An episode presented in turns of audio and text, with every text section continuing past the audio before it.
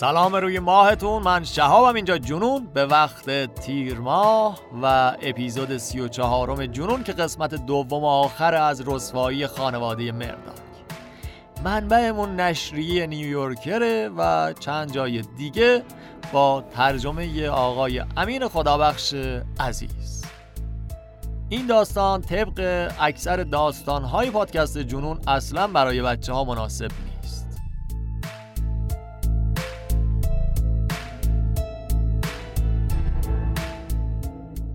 داستان قسمت اول رو که یادتونه، 6 تا جوون رفتن با قایق، دچار سانحه شدن، یکی از دخترها افتاد داخل آب، بعد یک هفته جسدش پیدا شد. پول مرداک، پسر تحت عقاری خانواده پرقدرت و پولدار مرداک، چون مست پشت سکان بود باید واسه قتل این دختر محاکمه میشد.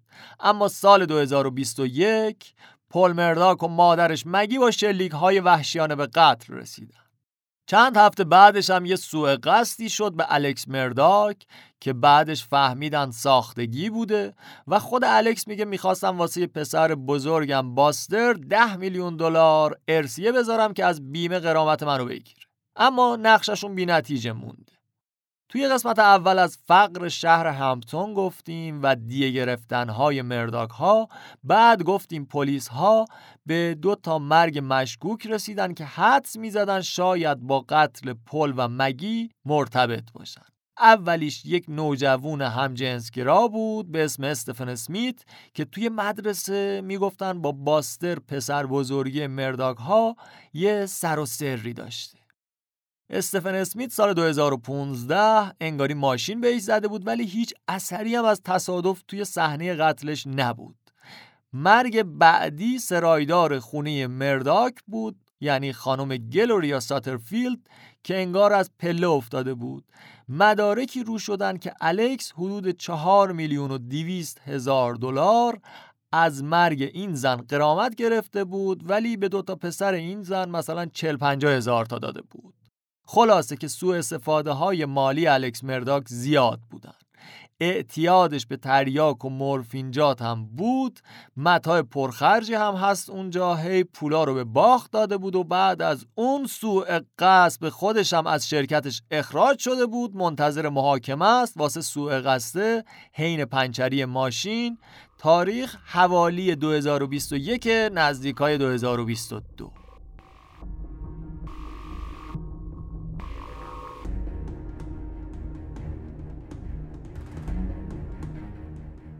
بعد از کشف این سوء استفاده های مالی الکس مرداک، مقامات کارولینای جنوبی شروع میکنن به تحقیق در مورد روابط کاری قبلی که الکس مرداک با شرکت های بیمه داشت و متوجه میشن اصلا 1-2 تا نیستن که یک عالمه از این سرقت های مالی بزرگ از شرکت های بیمه وجود داشتن که پشت همه اینها میرسید به الکس مرداک. گزارش‌های دادستانی نشون میده که الکس کلاً از هر پولی که متوجهش میشده یا هر کسی که احتمال داشته با شکایت از بیمه پولی دستشو بگیره استفاده میکرده و به قول خودمون هر کی از کنارش رد میشده جیبشو میزد. الکس از آشنا و غریبه، از آدمای سالم و مجروح، از زنده و مرده، از پیر و جوون، از یه افسر پلیس بزرگراه سفیدپوست یا یه فوتبالیست سابق سیاه‌پوست پول زده بود به جیب. این فوتبالیست سابق آمریکایی یه مرد ناشنواست به اسم حکیم پینکنی. این مرد تصادف میکنه، بعد تصادف هم دست و پاهاش فلج میشن. آخر سر بعد قطع شدن دستگاه تنفس مصنوعی جونش رو از دست میده. واقعا مرگ کسب و کار الکس مرداک بود. مرگ ها که میرسیدن وقت تسویه حساب های بیمه ها میشد که الکس انگار داشت با ولع اونا رو غارت میکرد. قشنگ عین یه سری مسئولین ایران اینجوری پول در میارن، بعد پسرش پول یادتونه به دوست دخترش میگفت بابایی تو عرضه نداره واسه خانوادتون پول در بیاره. همه جای دنیا انگار دزدی وقاحت میاره. دادستان ها میگفتن الکس عین بنز مشتریاش رو گول میزده تا برگه های پرداخت رو برای مبلغ های هنگفت امضا کنن. مثلا جلوشون چند تا برگه میذاشته، میگفته اینا برگه های وکالت دادنتون به من هستن، یا مثلا تسویه حساب کارایی که واسهتون کردم، ولی دروغ میگفته اونها رضایت نامه بودن واسه گرفتن پول. گرفتین؟ تازه الکس بعضی وقتها امضای موکلاشو اصلا نمیگرفته، جاشون خودش امضا میکرده، جعل میکرده امضاهاشون. بعد اینکه اون خبرنگار، اون خانم خبرنگاری که مندی متنی بود اسمش، داستان سرایدار مرداک ها یعنی گلوریا ساترفیلد رو میکنه، برای الکس مرداک یه وثیقه 8 میلیون دلاری تعیین میکنن و میره زندان تا منتظر دادگاه بمونه، منتظر محاکمه برای رسوایی‌های مالی، پولشویی‌ها و کلاهبرداری‌هایی که از موکل‌هاش انجام داده. چند تا از وکلایی که توی شرکت حقوقی مرداک یعنی PMPED کار می‌کردن هم به یه سری قانون شکنی متهم شدن. یکی دو تا از رؤسای بانک‌ها هم که با الکس همکاری می‌کردن این وسط پاشون گیر بود. شرکت حقوقی PMPED بیانیه دادن و میگفتن که ما پرقدرت و بدون الکس ادامه میدیم و چشمشون رو روی کارهای بد و دزدیهای شریکشون نبستن و البته که مسئولیت کارهای اونو قبول میکنن، تمام پولهایی رو که الکس از مشتریهاش دزدیده رو پس میدن. خلاصه که شراکت قدرتمندی که یه زمانی خیلی قوی بود حالا رو به زوال گذاشته. دادستان‌ها میگفتن که الکس حداقل 8 میلیون دلار دزدیده. نویسنده از آقای دیک هارپوتلیان وکیل خانواده مرداک‌ها میپرسه که هنوزم معتقدی که بیشتر این پول واسه مصرف مواد مخدر بوده، یعنی خرج تریاک و شیره و متادون و مورفین الکس شده. دیک هارپوتلیان خیلی با دقت جواب میده، میگه این چیزیه که من توی دادگاه هم گفتم و چیز دیگه‌ای نمیدانم. در واقع چیزی نمیگه. الکس ممکنه حالا دیگه به عنوان یه کسی که دزدیاش لو رفته و دستش رو شده متهم باشه، اما اصل ماجرای ما چیز دیگه است. هنوز قضیه قتل‌ها وجود دارن و اونان که حل نشدن. توی جولای 2021 پلیس تماس تلفنی 911 رو که الکس با پلیس گرفته بود تا مرگ زن و پسرش رو گزارش بده رو منتشر می‌کنه.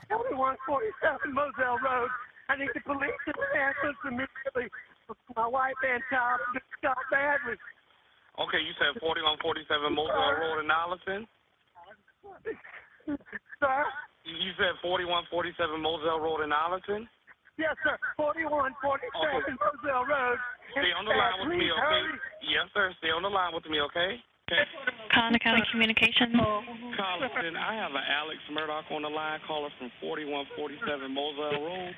He's advising that his wife and child was shot. Okay, and sir, give me the address again. It's 4147 Moselle Road. I've been up to it now. It's bad. Okay. Okay, and are they breathing? No, ma'am. Okay, and you said it's your wife and your son? My wife and my son. Are they in a vehicle? No, ma'am. They're on the ground out at my kennel.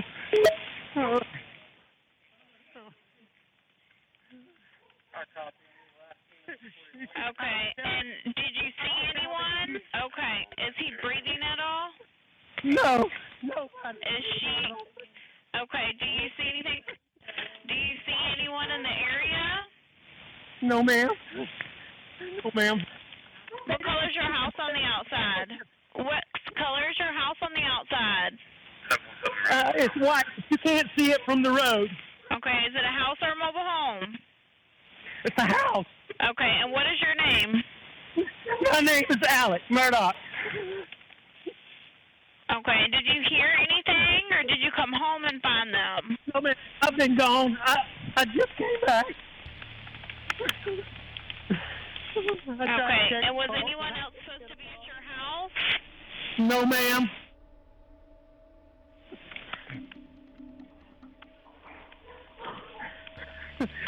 Sorry.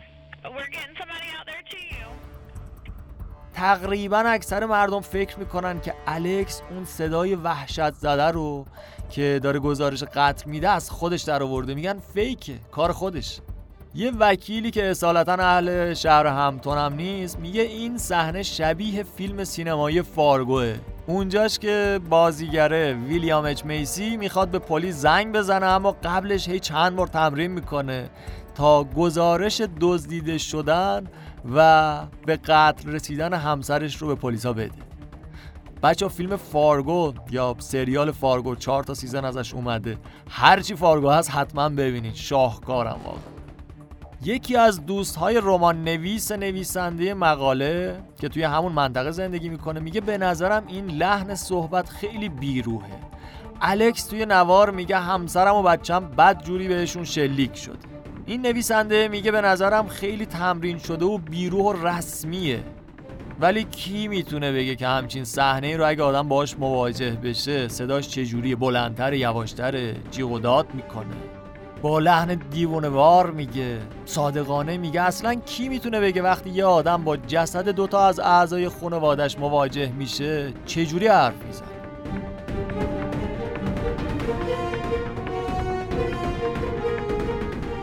تیم وکلای الکس مرداگ به نویسنده اجازه نمیدن که باهاش ملاقات بکنه.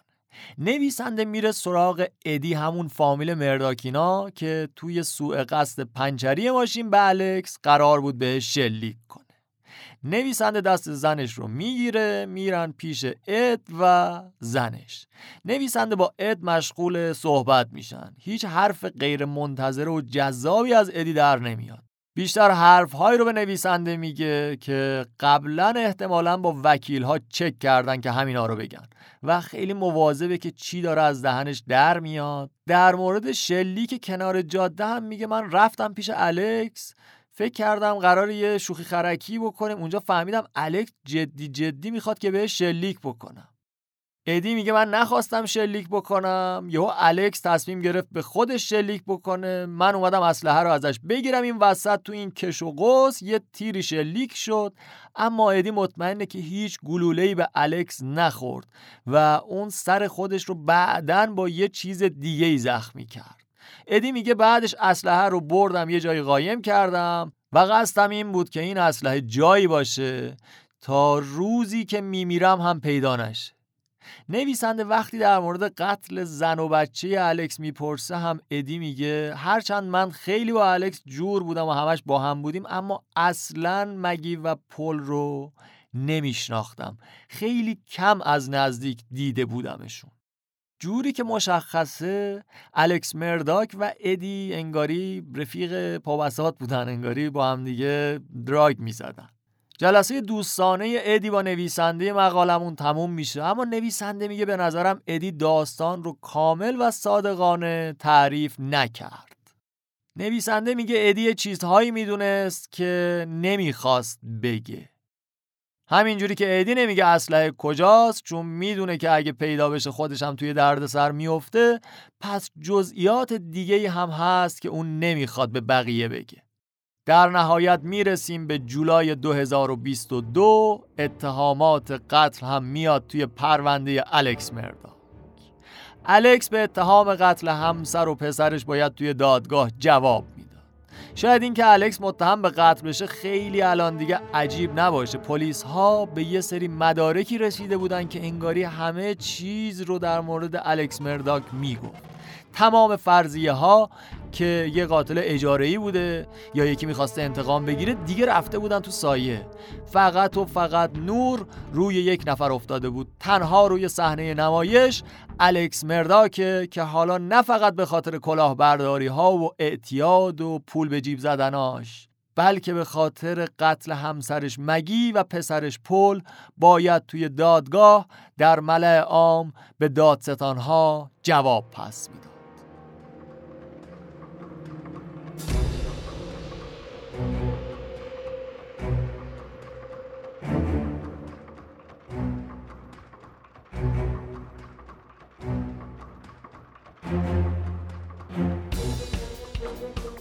توی دادخواست دادستان‌ها الکس رو به عنوان تنها قاتل معرفی کرده بودن که قتل رو با نقشه قبلی و خودش به تنهایی انجام داد. دادستان‌ها میگن الکس مرداک خودش با هر دو تا سلاح شلیک کرده، ولی مدارک محکم پسندی هم ندارن. شبکه خبری فیت نیوز که همون اولش حرفایی زده بود و چند تا رسانه محلی خیلی زود گزارش میدن که توی گوشی پل پسر کوچیکه یه ویدئویی هست که توش الکس هم هول و هوش ساعت 8:44 دقیقه بعد از ظهر نزدیک خونه است، درست یک ساعت قبل از تماس الکس با پلیس، و این ویدئو میتونه خط داستان قتل خانواده مرداک رو کامل روشن کنه. وکیلای الکس از این ور اومدن گفتن که گوشی مقتول، محتویاتش و اون ویدئویی که میگین و ما ندیدیم لحظات خصوصی و دلنشین خانوادگی بودن، اصلا نباید توی دادگاه و توی ملعام میان پخش بشه. پس این ویدئو رو گوشی ذهنتون داشته باشین. یه مدرک دیگه که دادستانی روش تأکید داشتن لباس الکس بود. ظاهرا روی لباس هایی که الکس همون شب پوشیده بود ذره هایی از پاشیده شدن موادی از بدن انسان وجود داشت. اینا از مدارک فیزیکی. یه سری شاهد هم گفته بودن و یه گزارش هایی وجود داشت که الکس با مگی توی همون شب حادثه توی خونهشون، توی همون خونه ویلای بزرگه قرار گذاشتن و الکس زنگ زده و تلفنی یه جورایی زنش رو کشونده به اون ملکشون. املاک زیادی داشتن مرداکا، ولی این ملک همون بزرگه است که توضیحش دادم، همونی که نزدیک رودخونه است و 700 هکتار. حالا بیاید ببینیم چه انگیزه هایی میتونه واسه کشتن مگی و پل وجود داشته باشه. دختری که توی سانحه قایق کشته شد رو که یادتونه، مالوری بیچ، پدر مادر دختر بعد از کشته شدن دخترشون از الکس هم میان شکایت میکنن که چرا قایق رو به پسرش داده وقتی مدارک لازم رو نداشته و مست بوده، و وکیل خانواده مالوری بیچ وقتی اعمال نفوذ و قدرت الکس مرداک رو میبینه بهش میگه اگه هی بخوای سنگ بندازی منم پای زن و پسرت رو به دادگاه باز میکنم. اون وقته که اونها باید بیان و قسم بخورن، بعدم دیگه خودت میدونی که کل دارایی و املاک توی دادگاه مشخص میشه. و این انگار کابوس الکس مرداک بود، این که دارایی‌هاش توی دادگاه معلوم بشن. وکیل خانواده مالوری بیچ، دختری که توی سانحه قایق جونش رو از دست داد، به نویسنده میگه که تهدید شکایت از زن و بچه الکس این انگیزه رو به الکس داده که با کشتنشون جلوی شهادت دادنشون رو بگیره و کل قضیه پرونده رو میتونسته اینجوری متوقف بکنه. وکیل خانواده بیچ میگه اینجوری خیلی سخت میشد هیئت منصفه رو پیدا کرد که مردی که تازه همسر و پسرش رو توی تیراندازی از دست داده رو به عنوان مقصر تصادف یه قایقی که توش نبوده مجرم اعلام بکنه. و تیراندازی با 2 تا سلاح هم به این خاطر بوده که شگ‌ها رو از روی خودش برداره و ضارب خانواده‌اش رو 2 نفر نشون بده. این نظریه رو خیلی ساده بخوام بهتون بگم اینه: زن و بچت رو بکش، از خودت و پولهات محافظت کن. سناریو یه ذره سوراخ و حفره داره ولی خیلی بی ربط هم نیست. اون شلیک توی جاده هم انگار توی راستای همین سناریو بود که سوء ظن قتل ها رو از روی خودش برداره. شرکت خودش هم که همون روز قبل از سوء قصد گفتیم اخراجش کرده بودن. برای پلیس ها واقعا کلاف سردرگمیه، نه فقط پلیس ها، کلن مجریان قانون. چون عکساشو که بذاریم اینستاگرام میفهمید این پدر خوشحال نمیتونه زن و بچهش رو بکشه.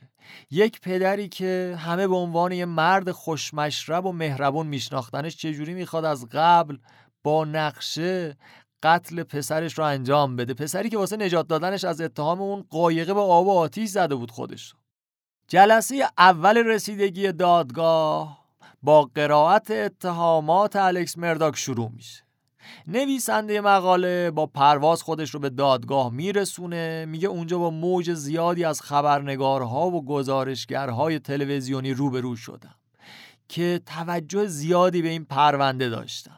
نویسنده میگه خیلی از شبکه‌های تلویزیونی به گزارشگرهاشون گفته بودن که این دادگاه رو میخوان به عنوان برنامه اصلیشون توی شبکه‌شون پخش بکنن.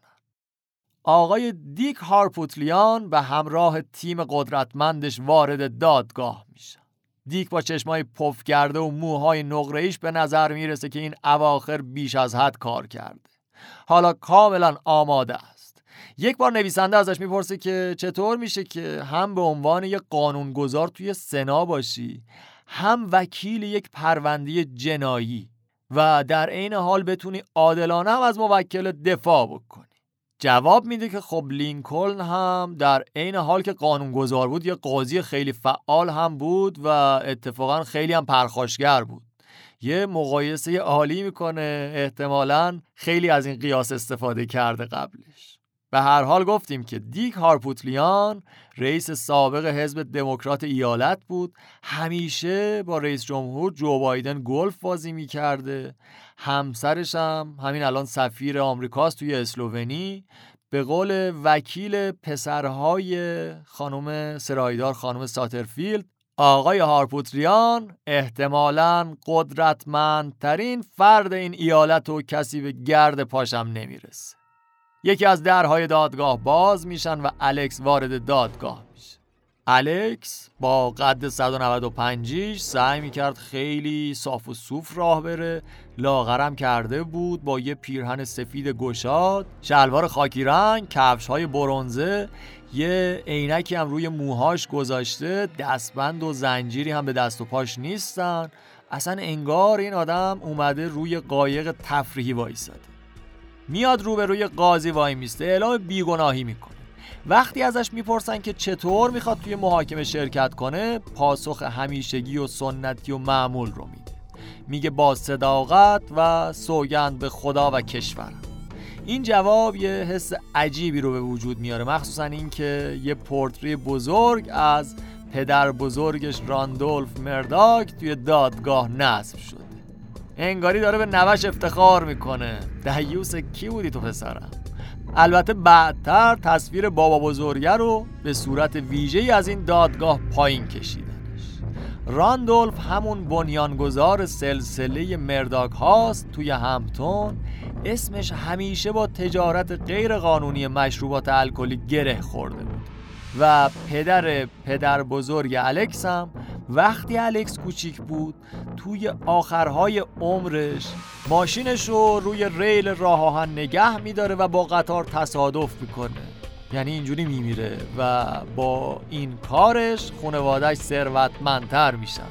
اما هیچ کس انگار اون موقع متوجه نشد که چه جوری میشه یک مرد مسن که وضعیت سلامتی خوبی هم نداره پشت ماشین بشینه، درست وسط ریل راهن هم ماشینش از حرکت بیسته. خب مطمئنم پسرش هم لحظه ای واسه شکایت از شرکت راهن و دریافت غرامت از بیمه وقت و تلف نکرد.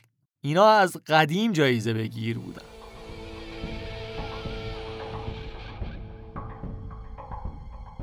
بعضی ها انتظار داشتن که دادستان ها مدارکشون رو برای عموم افشا بکنن، اما هارپوتلیان مباحثه میکنه و میگه که این کار باعث میشه که محاکممون توی مطبوعات جلو بره و مردم پیش پیش قضاوتش بکنن و موکل من عادلانه توی دادگاه قضاوت نمیشه.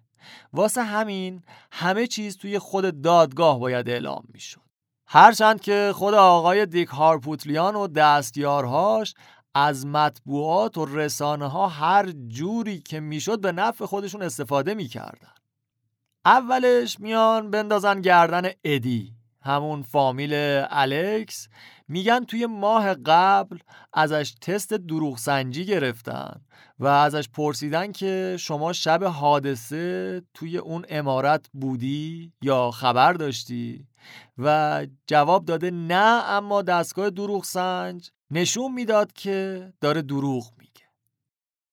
از اون طرف تیم دادستانی میان میگن که نتیجه دستگاه دروغ سنج اشتباه تفسیر شده. ولی وقتی این تئوری میاد توی دادگاه معلوم میشه که تیم وکلای الکس مرداک دنبال این بودن که یک نفر که محتمل تره رو به عنوان ضارب معرفی بکنن، چون اونا نیاز نداشتن که چیزی رو ثابت کنن یا قاتل رو پیدا بکنن. اونا فقط نیاز داشتن که بتونن شک بندازن به دل هیئت منصفه که موکلشون یعنی الکس قاتل پرونده نیست. البته داستان دادستان‌ها هم کم شکاف نداشت که خوراک وکیلا بود که توی اون شکاف‌ها جولون بدن. توی ماه ژوئن 2022 اتهامای پولشویی و مواد مخدر هم به اتهامهای الکس اضافه شدن و بهش رسما اعلام شد. نقشه کلی دادستان‌ها اینجوری بود که الکس با تجارت مواد مخدر پول در می آورده و از طریق ادی همون فامیلشون پولشویی می‌کرده، با هم همدست بودن و اتفاقا تیم وکلا یعنی آقای هارپوتلیان و همکاراش هم قبول کردن این اتهامات رو. گفتن آره توی خرید و فروش مواد مخدر الکس مرداگ دست داشته، با ادی هم شریک بوده، یعنی میخواستن ادی رو یه جورایی گوشت جلو توپ بکنن. تزشون این بود ادی به خاطر همین بیزنس مواد مخدر به خونه الکس رفت و آمد داشته و میرفته اونجا قایمشون میکرده. این عمارت بزرگ خونه اصلی مرداگ نبود، یه ویلاتوری بود که هر از گاهی بهش رفت و آمد میکردن. میگفتن ادی مواد مخدر رو اونجا قایم میکرده، همون روز میره دنبال مواد که زن و پسر الکس مرداگ رو میبینه، مجبور میشه اونها رو بکشه. این تز تیم وکیل‌هاش بود. دادستانی برای محکوم کردن الکس مجبور بودن یه خط داستانی ارائه بدن که تو شلیک کننده خود الکس بوده.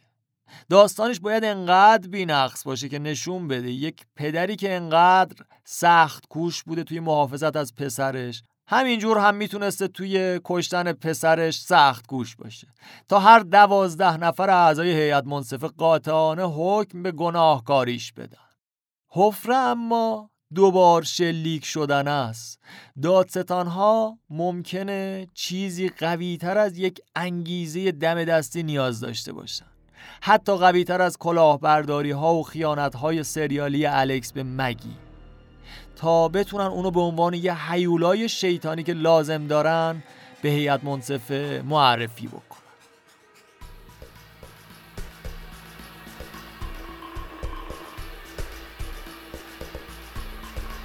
جلسه بعدی دادگاه الکس مرداگ میفته توی ژانویه سال 2023، حدود 6 ماه پیش.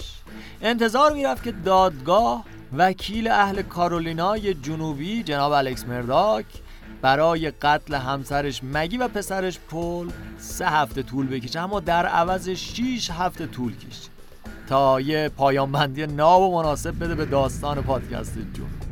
داستان حماسی سقوط آزاد خانواده مرداگ، فرزند یه نسل که توی جامعه حقوقی کارولینای جنوبی خیلی معروف و پولدار بودن و زندگیشون به ظاهر رویایی بود. این مرد درگیر اختلاس شد، قاچاق مواد مخدر، قاچاق الکل، پولشویی، یه فقره اقدام به قتل ساختگی، اقدام به خودکشی ناموفق، قتل 3 نفر دیگه شاید، و البته که شامل یک نمایش تئاتر فوق‌العاده بود با تراژدی بالا و البته کمدی کم، شاید رقص مرگی وحشتناک که بقیه داستان مرداگ رو پوشش میده. دادگاه مرداگ پر بود از اتفاقای عجیب و غریب. توی جریان محاکمش یه نفر تهدید به بمبگذاری کرد. خبر پخش شد که صحنه دادگاه رو بمبگذاری کرد. مجبور شدن جلسه دادگاه رو کنسل کنن و 1 هفته به تعویق بندازن. معلوم هم نیست کار مرداگ بود، طرفداراش بودن یا تیم وکیل‌هاش، ولی چرخ‌بندی عدالت خودش کنده، حالا اینا هم هی چوب می‌کردن. یکی از اعضای تیم وکیل مدافع وقتی داشت توضیح میداد چجوری تیراندازی اتفاق افتادن، لوله اسلحه رو میگیره سمت دادستان، نشونه میگیره رسما. این خودش کار طبیعی و قانونی نیست، همه گرگوبرشون میریزه. از اون طرف اعضای هیئت منصفه هم هی صندلیاشون رو خالی میکردن. 2 تا از اعضای هیئت منصفه به خاطر مشکلات پزشکی مجبور شدن که دادگاه رو ترک کنن. 2 نفر دیگهشون کرونا گرفتن. نفر 5م هیئت منصفه به خاطر این کنار گذاشته شد که بیرون دادگاه در مورد پرونده حرف زده بود. این پنجمی رو همینجوری که داشتن عذرش رو می‌خواستن رو به قاضی کرد، گفت که انگار 12 تا تخم مرغ توی اتاق هیئت منصفه گذاشتین، وا بدین دیگه. یهو همه زدن زیر خنده. هر کی جای قاضی بود میگفت اوقات مفرحی را برای من رقم زدین، بگویم بعدی بیاید. این شاه قدیمی‌ها. برو بیرون دیگه مردک. خلاصه گفتم که مردم عاشق تماشای سریال دادگاه‌های الکس مرداک بودن. توی دادگاه از املاک خیلی زیاد خانواده مرداک صحبت شد. خونه باغ موزل، همون خونه خفنه که قتل‌ها توش اتفاق افتاده بودن، مزرعه هاشون که پر بودن از کبوتر و بلدرچین، یه سری املاک توی باطلاق‌های پر از گراز، یه سری املاک که توی جنگل‌هایی بود پر از آهو، که همه این زمین‌ها جزو شکارگاه‌های خصوصی مرداک‌ها بود. توی دادگاه‌ها در مورد تفنگ‌های ساچمه‌ای کلت و تفنگ‌های نیمه اتوماتیک خانواده مرداک زیاد صحبت شد و البته اعتراض‌های وکیل مدافع‌ها هم انقدر زیاد بود که دیگه از شمردن خارج شدن. کلکسیون اسلحه داشتن واقعا مرداک‌ها. توی دادگاه‌ها صحبت از این شد که الکس مرداک چجوری مبلغ‌های خیلی سنگینی رو از همکارهاش، خانواده‌های قربانی‌های حوادث یا کسایی که اونو به عنوان وکیلشون انتخاب می‌کردن دزدیده. قاضی هم قبول کرده بود که توی جریان محاکمه به اتهام‌های مالیش هم رسیدگی بشه، چون ممکنه که با انگیزه قتل‌ها ارتباط داشته باشه. یعنی یحتمل انگیزه قتل‌ها مسائل مالی بودن. کلاً دادستان‌ها روی این پافشاری می‌کردن که زن و پسرش رو کشته، چون هر لحظه ممکن بوده که این دزدی‌ها و کلاهبرداری‌هاش رو افشا بکنه.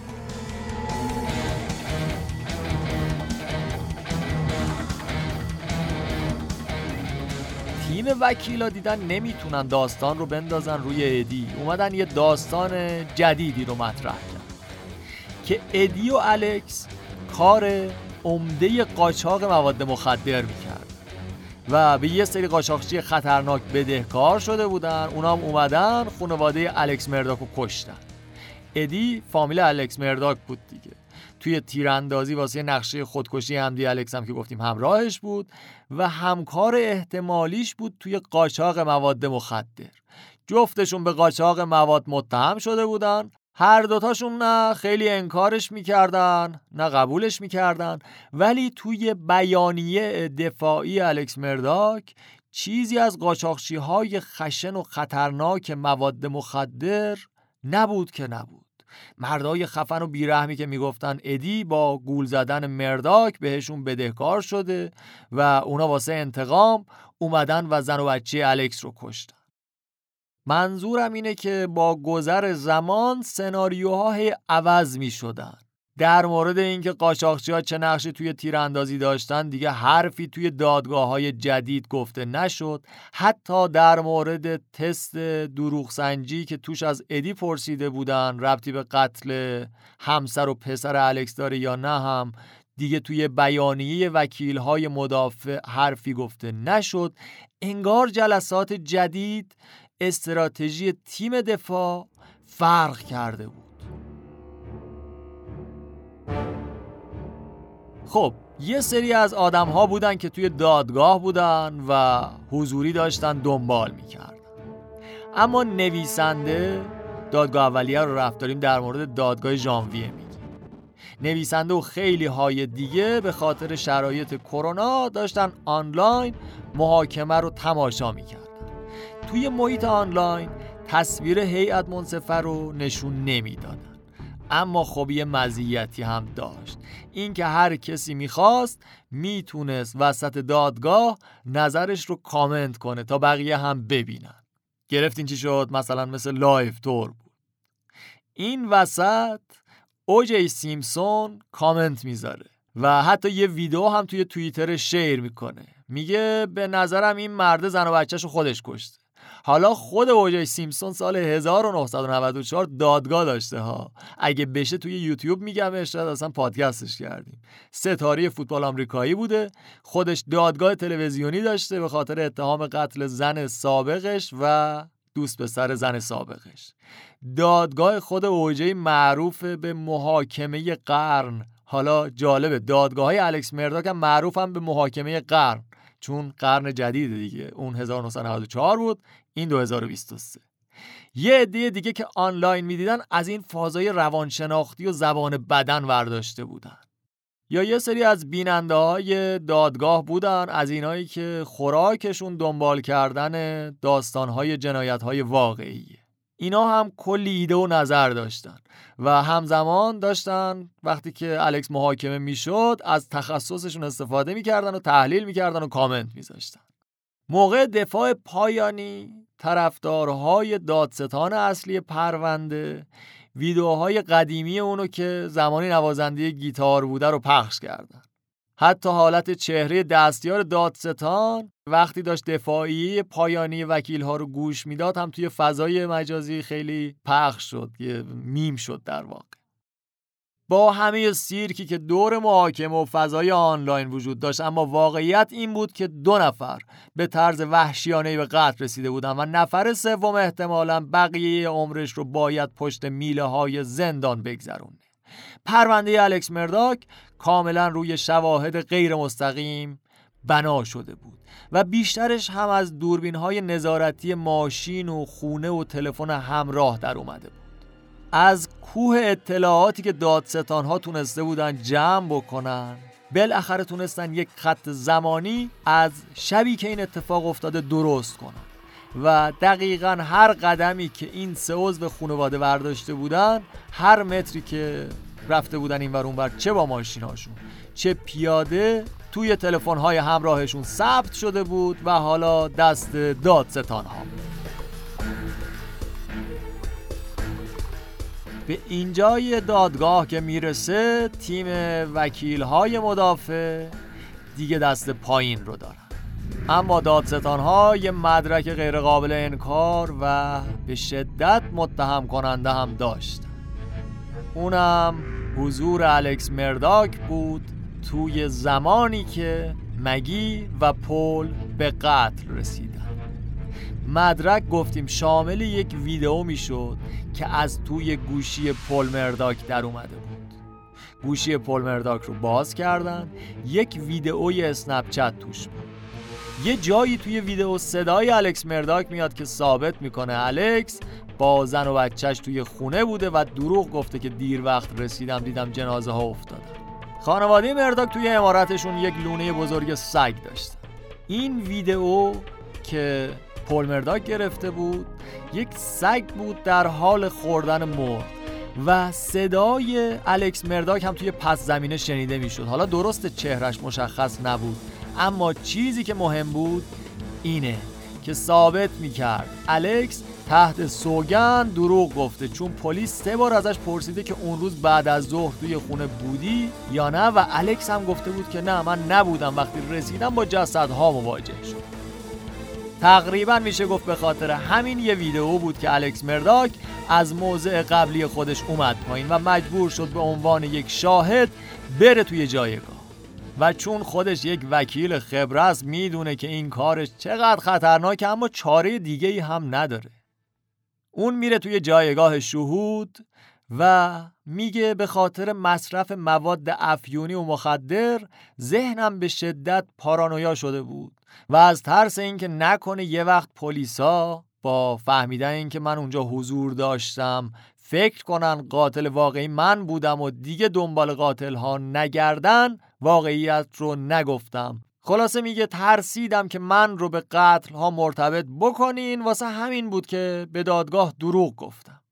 این روایتش یه زیرکی خاصی هم داره و باورپذیرش هم میکنه، اما از اونجایی که مرداک قبلا تصویرش رو به عنوان یک مردی که کلی مدارک رو دستکاری کرده، از آدم‌های آسیب‌پذیر و کسایی که بهش اعتماد کرده بودن سوء استفاده کرده و سرشون کلاه گذاشته، این روایتش خیلی نمیتونست بهش کمک بکنه.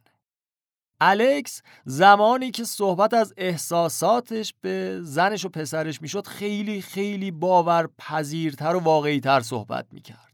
الکس خیلی واضح در مورد احساساتش به خانواده‌اش صحبت میکرد و باعث میشد که عشق واقعی بینشون به شنونده ها مخصوصا هیئت منصفه منتقل بشه. حداقل تا موقعی که صحبت از این شد که مثل حیوانای خونگیشون روی اعضای خانواده‌اش هم اسم گذاشته، مثلا به مگی میگفته مگز، به پاول میگفته پاو پاو. خلاصه هیئت منصفه میبینن که نه این زن و بچه‌شو دوست داشته. چند تا از اعضای هیئت منصفه بعدها فاش میکنن که یک بار الکس رو دیدن که داره تمرین میکنه که چطور با عشق و علاقه صحبت کنه. در مورد کی؟ در مورد همسر و پسرش. حتی اگه نمایش عشق و علاقه الکس به زن و بچهش قانع کننده بوده باشه، اما اون هیچ وقت نتونست آسیبی که دروغ سر صحنه جرم بودنش به وجود آورده بود رو جبران کنه.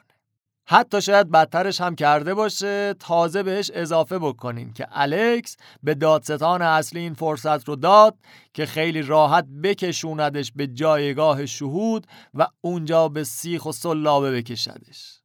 دادستان هم واقعاً به بیرحمانه ترین شکل ممکن این کارو میکنه و فرصت رو از دست نمیده. بعد این اتفاق به نظر میومد تیم دفاعیه الکس مرداک دیگه از هم پاشیده. دستیار هارپوتلیان که قبلا رفتارش خیلی ملایم و باثبات بود، محکم صحبت میکرد و خیلی گیرا و فریبنده، حالا توی بحث ها خیلی با لکنت و تتپته داشت حرف میزد. به هیئت منصفه یه پیشنهادی میکنه، میگه مثل اعضای هیئت جوری اسکاتلند که بعضی وقتها اجازه دارن حکم اثبات نشده بدن، بیاین رأی بدیم که اثبات نشدن که قتل‌ها به دست کی انجام شده. دادستان‌ها یهو از هم میپاشن، خیلی شدید و جدی جلوش وای میستن و مخالفت میکنن. دادستان اصلی با استناد به همون فیلمی که از گوشی پل در آورده بودن و گاهی خونواده به پل میگفتن کاراگاه کوچولو، ادعا میکنه که حضور الکس 100% اثبات شده است و فیلم های گوشی پل یه جورایی شهادت اونه از توی قبر.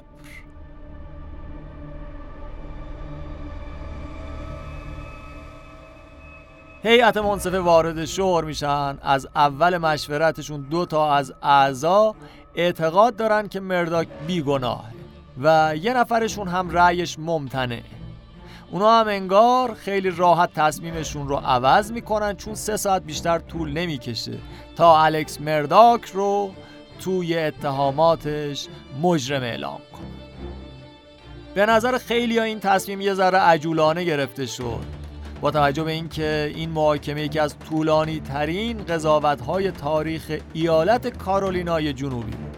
مطمئناً غیر از الکس مرداک هیچ مجرم مسلم و قابل قبول دیگه‌ای نبود و شواهد هم معتبر بود علیه الکس مرداک.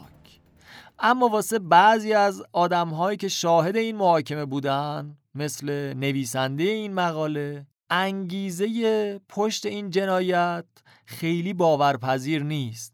اینکه یک مرد میان سال که حالا معتاد به مواد مخدرم هست، چند دقیقه بعد از ظهر دلانگیز با پسر و همسرش رو صحبت کردن در مورد مرغ و سگ خونگیشون، با اسلحه به سینه پسر 22 سالش شلیک کنه و بعدم یه تیر توی سر پسرش خالی کنه و صورت پسرش رو متلاشی کنه، بعد بره سراغ زنش و از ماشینش به سمت همسری که بیشتر از 30 باهاش زندگی کرده تیراندازی کنه و اون هم به قتل برسونه، فقط به خاطر اینکه قرار بود در آینده یک طوفان حقوقی شدید زندگی مالیش رو مثلا زیر و رو کنه.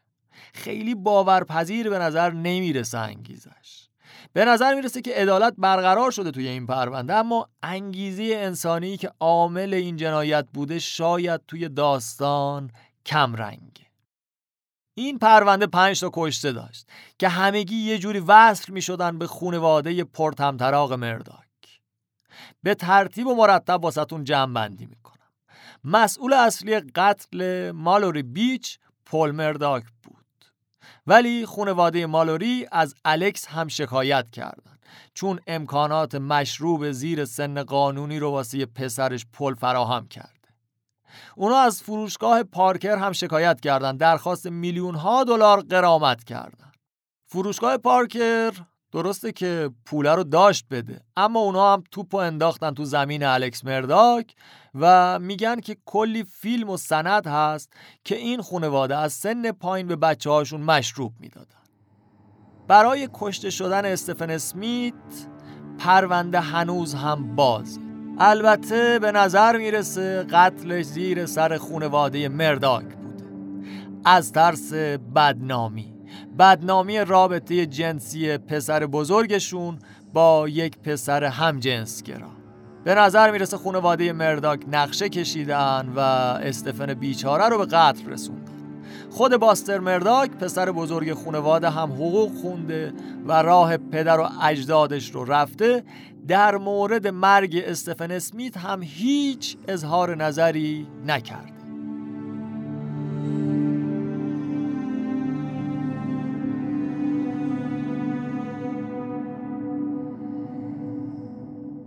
مرگ بعدی پرونده گلوریا ساترفیلد که بعد از نبش قبرش دوباره به جریان افتاده. گفتیم سال 2021 برای بررسی اینکه تصادف بوده یا قتل پرونده رو دوباره باز کردن. همون خانم سرایدار. 2 پسرای خانم گلوریا از شرکت حقوقی مرداک شکایت کردند چون مرداک بیمه و غرامت مادرشون رو گرفته و به اینها پول کامل رو نداده. اونا هم میان شکایت میکنن درخواست 6,500,000 دلار غرامت از الکس مرداک و شرکت حقوقیش رو دارن. اما قتل پول مرداک و مادرش مگی حکمش صادر شد و الکس مرداک به این 2 فقر قتل متهم شد. از آثار پاشش بقایای انسان روی لباسش تا صدایی که توی ویدئوی اسنپچت پسرش هست و نشون میده زمان قتل این 2 نفر توی خونه بوده، تا تفنگ‌هایی که باهاشون شلیک شده و از هر کدوم از اون اسلحه ها توی خانواده مرداک یکی هست، اما انگیزه الکس هنوز مشخص نیست. حرف‌ها و نظریات قاضی برجسته این پرونده یعنی کلیفتون نیومن شاید تا حدودی بتونه به این قسمت تاریک داستان ما یک کمی نور بتابونه. نه به خاطر اینکه یه توضیح روشن به این موضوع داده باشه، نه اصلا، بیشتر به خاطر اینکه ما رو از نیاز به داشتن یک توضیح مشخص رها میکنه.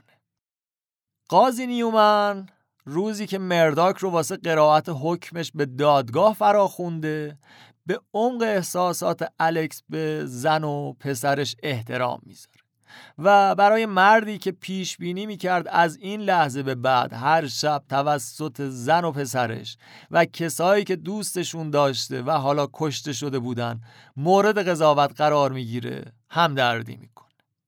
قاضی میگه توی این 22 سالی که من قضاوت کردم هنوز با مجرمی مواجه نشدم که از لحظه شلیک و اون لحظه‌ای که خواست ماشه رو بچکونه بتونه توضیح بده که چرا واقعا این کارو کرده، چرا واقعا اون لحظه تصمیم گرفته که شلیک کنه. به نظر میرسه که مرداک همونطور که برای همه ما یک معماست، برای خودش هم یک معمای حل نشده است و جواب درست به سرنوشتش وحشت و اون خودتخریبی بود که خودش به وجود آورد. قاضی با صدور حکم 2 بار حبس ابد متوالی که حتما الکس مرداک مستحقش بوده، تصویر مرداک رو با شیاطین توی ذهن خودش تنها میذاره. درست مثل همون شبی که توی خونش تنها بود و تو حالتی از انکار قرار داشت که این انکارش از واقعیت خیلی عمیق‌تر و خیلی غیر قابل نفوذتر از دیوارهای کلفت زندان بود. نقطه پایان. این قسمت 34 پادکست جنون بود که شنیدین. قسمت 2 و پایانی از داستان خانواده مرداک. دمتون گرم که همراه ما هستین. شبکه‌های اجتماعیمون رو که دنبال بکنین، یوتیوب اون رو که میذارم واسهتون لینکش رو، اون رو بیاین و سابسکرایب بکنین. لینک هامی باش هم میذارم. اینم چندین بار گفتم، رقم خیلی مهم نیست، تعدادشه که حال ما رو خوب میکنه. فعلا خوب و خوش و خرم باشین. دم همگیتون Yeah.